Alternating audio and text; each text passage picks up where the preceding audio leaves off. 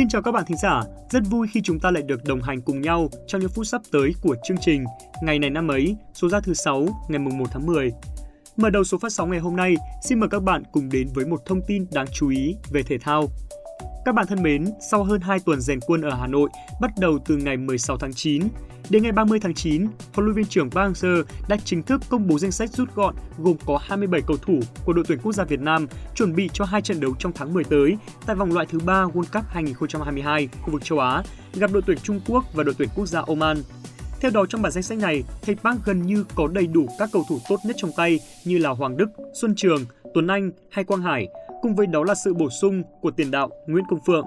Duy chỉ có hai sự vắng mặt đáng tiếc nhất là trường hợp của Trọng Hoàng và Minh Vương vì những chấn thương. Bên cạnh hai cái tên này, thầy Park cũng đã loại đi bốn cầu thủ khác là Văn Thiết, Văn Kiên, Trọng Đại và Xuân Nam. Trong ngày hôm nay, mùng 1 tháng 10, toàn bộ đội tuyển Việt Nam đã đáp chuyến bay tới UAE để chuẩn bị cho trận đấu tới với Trung Quốc. Theo lịch, trận đấu giữa đội tuyển Việt Nam với đội tuyển Trung Quốc sẽ được diễn ra vào lúc 22 giờ ngày 7 tháng 10 theo giờ Việt Nam trên sân vận động Saria của UAE. Sau đó toàn đội sẽ tiếp tục di chuyển sang Oman để làm khách trước đội tuyển quốc gia nước này vào lúc 23 giờ ngày 12 tháng 10 theo giờ Việt Nam. Hai đối thủ mà đội tuyển Việt Nam sẽ phải đối mặt trong tháng 10 là Trung Quốc và Oman.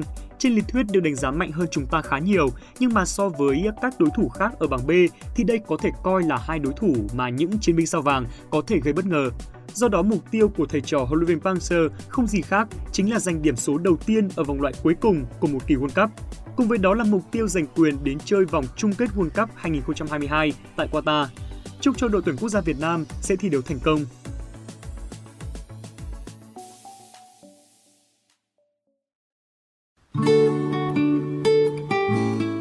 Các bạn thân mến, hôm nay là thứ Sáu, ngày 1 tháng 10, là ngày thứ 274 trong năm. Hôm nay là ngày đầu tiên của tháng mới dương lịch.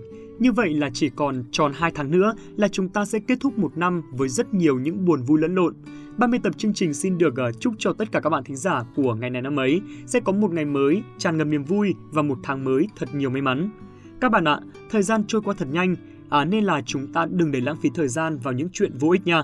Hãy tận dụng khoảng thời gian ta có thể để sống một cuộc sống trọn vẹn với những điều thú vị nha các bạn. Chúc các bạn sẽ có một ngày tuyệt vời.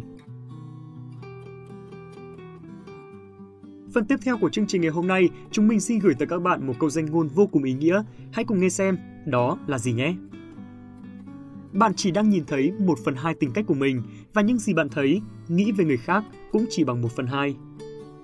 Các bạn thân mến, trong mỗi chúng ta, ai có thể tự tin khẳng định ta luôn hiểu 100% về bản thân mình không ạ?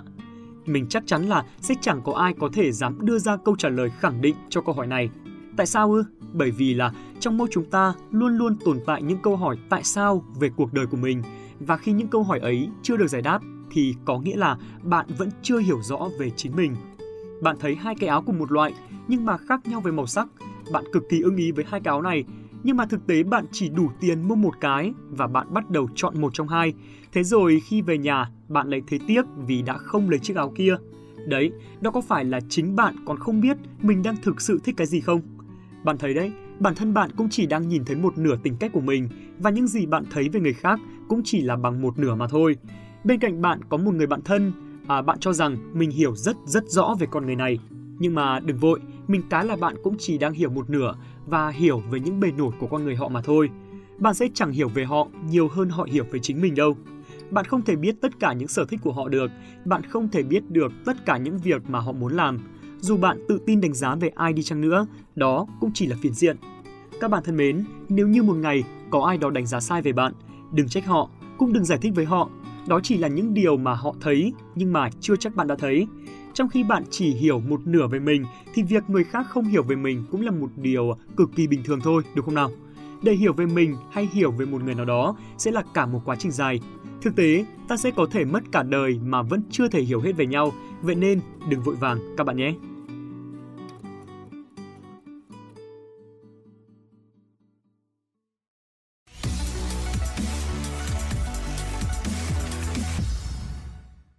Phần cuối của chương trình ngày hôm nay, xin mời các bạn hãy cùng với hai MC thông thái của chúng mình điểm lại những sự kiện nổi bật của ngày mùng 1 tháng 10 này trong quá khứ.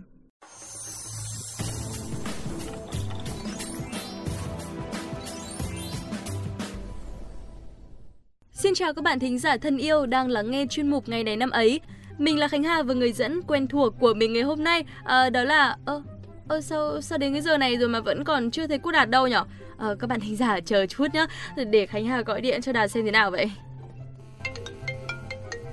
À đây rồi đây rồi. À, xin chào Khánh Hà và các bạn thính giả. Cho Đạt gửi lời xin lỗi tới mọi người vì sự chậm trễ của mình và hứa từ nay sẽ không. Ừ, thôi cô Đạt đừng có lẻo mép nữa đi. Cái bài này thì nghe quen lắm rồi.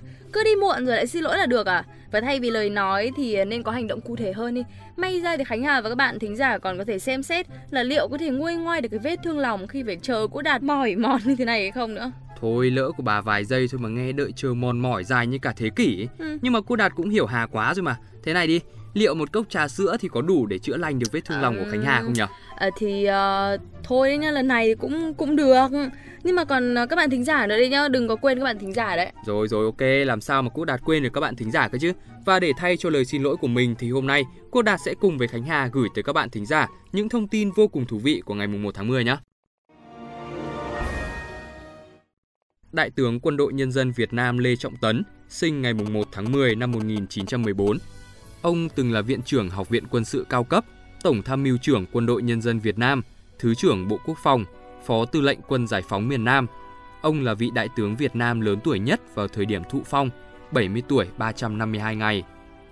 Đại tướng Lê Trọng Tấn sinh năm 1914 ở xã Yên Nghĩa, Hoài Đức, Hà Tây cũ, bây giờ là Hà Nội. Tên thật là Lê Trọng Tố, là một nhà hoạt động quân sự bẩm sinh, xuất sắc. Ông tham gia mặt trận Việt Minh, làm công tác binh vận ở khu vực sân bay Bạch Mai, bắt đầu từ năm 1944. Trong cuộc kháng chiến chống Pháp, từ năm 46 đến năm 4, ông là người chỉ huy quân đội ở khu 14, liên khu 10, đường 4 và đặc biệt là ở chiến trường Điện Biên Phủ. Do những thành tích và công lao ở thời kỳ kháng chiến chống Pháp, đến năm 1961, ông được phong quân hàm thiếu tướng và làm phó tổng tham mưu trưởng Quân đội Nhân dân Việt Nam. Từ năm 1964 đến năm 1975, ông được cử vào chiến trường miền Nam hoạt động kháng chiến chống Mỹ, làm phó tư lệnh quân giải phóng miền Nam Việt Nam, tư lệnh nhiều chiến dịch. Đặc biệt, trong chiến dịch Hồ Chí Minh, giải phóng miền Nam thống nhất đất nước thì đồng chí là phó tư lệnh chiến dịch. Do những thành tích hoạt động trong kháng chiến chống Mỹ và làm nhiệm vụ quốc tế năm 1984, ông được phong quân hàm đại tướng, làm tổng tham mưu trưởng quân đội nhân dân Việt Nam, thứ trưởng Bộ Quốc phòng và làm ủy viên Trung ương Đảng các khóa 4 và khóa 5.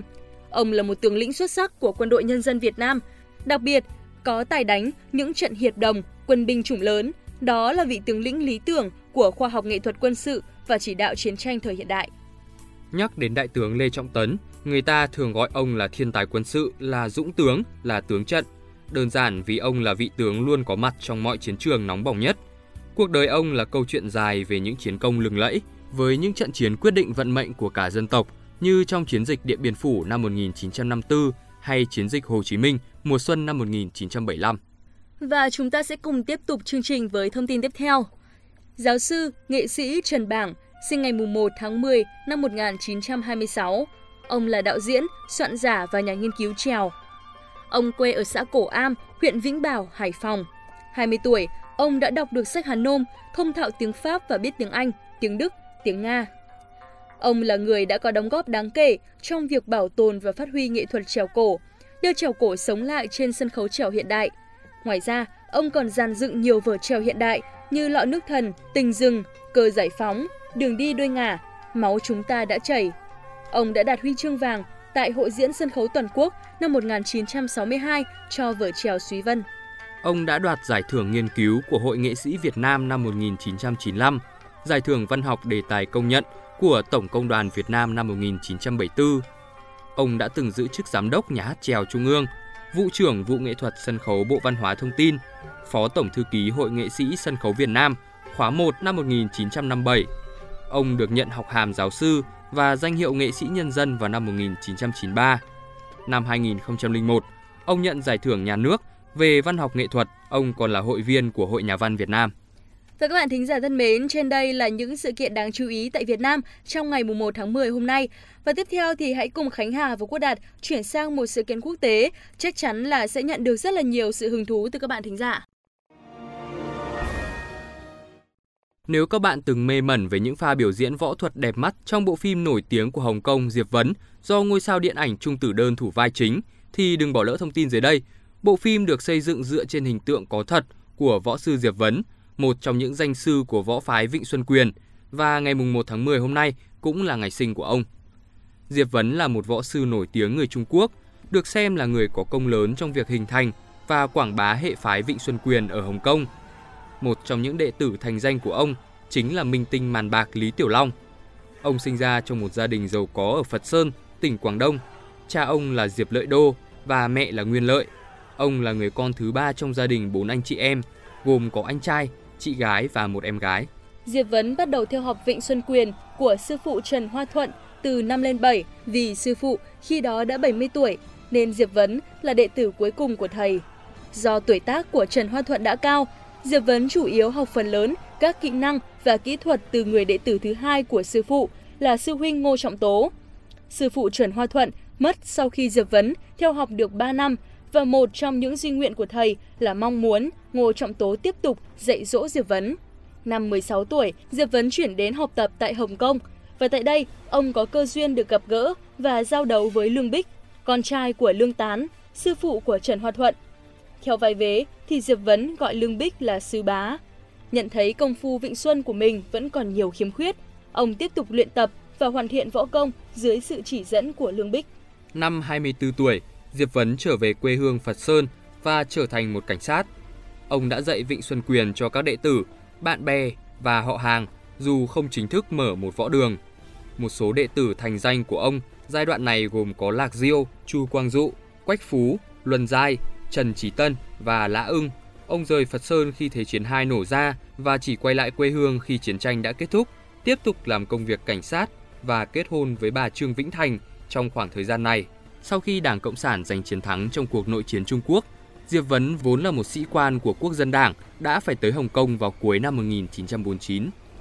Do hầu hết cơ sở gia tộc đều bỏ lại ở Phật Sơn, Diệp Vấn lấy việc dạy Vịnh Xuân làm sinh kế. Năm 1950, được sự giúp đỡ của bạn Hữu, ông dạy võ trong một cơ sở của Tổng hội Công chức Hương Cảng Cửu Long Phạn Điếm tại ngõ Đại Nam, phố Thâm Thủy.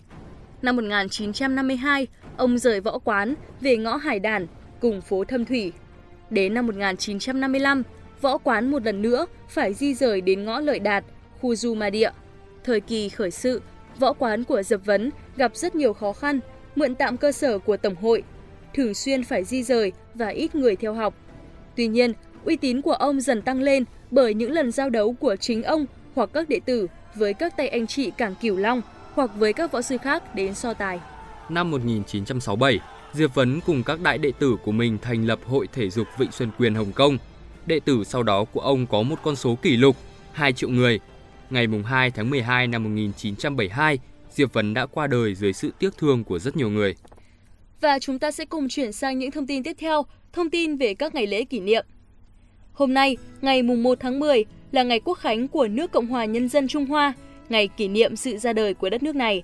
Hôm nay cũng chính là ngày quốc tế người cao tuổi. Đây là một ngày hành động quốc tế do Liên Hiệp Quốc đặt ra nhằm tuyên truyền cổ động cho việc chăm sóc, bảo vệ các người cao tuổi trong mọi nước thành viên. Và thông tin vừa rồi cũng đã khép lại chương trình ngày này năm ấy của ngày hôm nay. Bây giờ thì à, Khánh Hà còn phải đi để chữa lành vết thương lòng của mình. Xin chào tạm biệt và hẹn gặp lại các bạn thính giả trong những chương trình lần sau.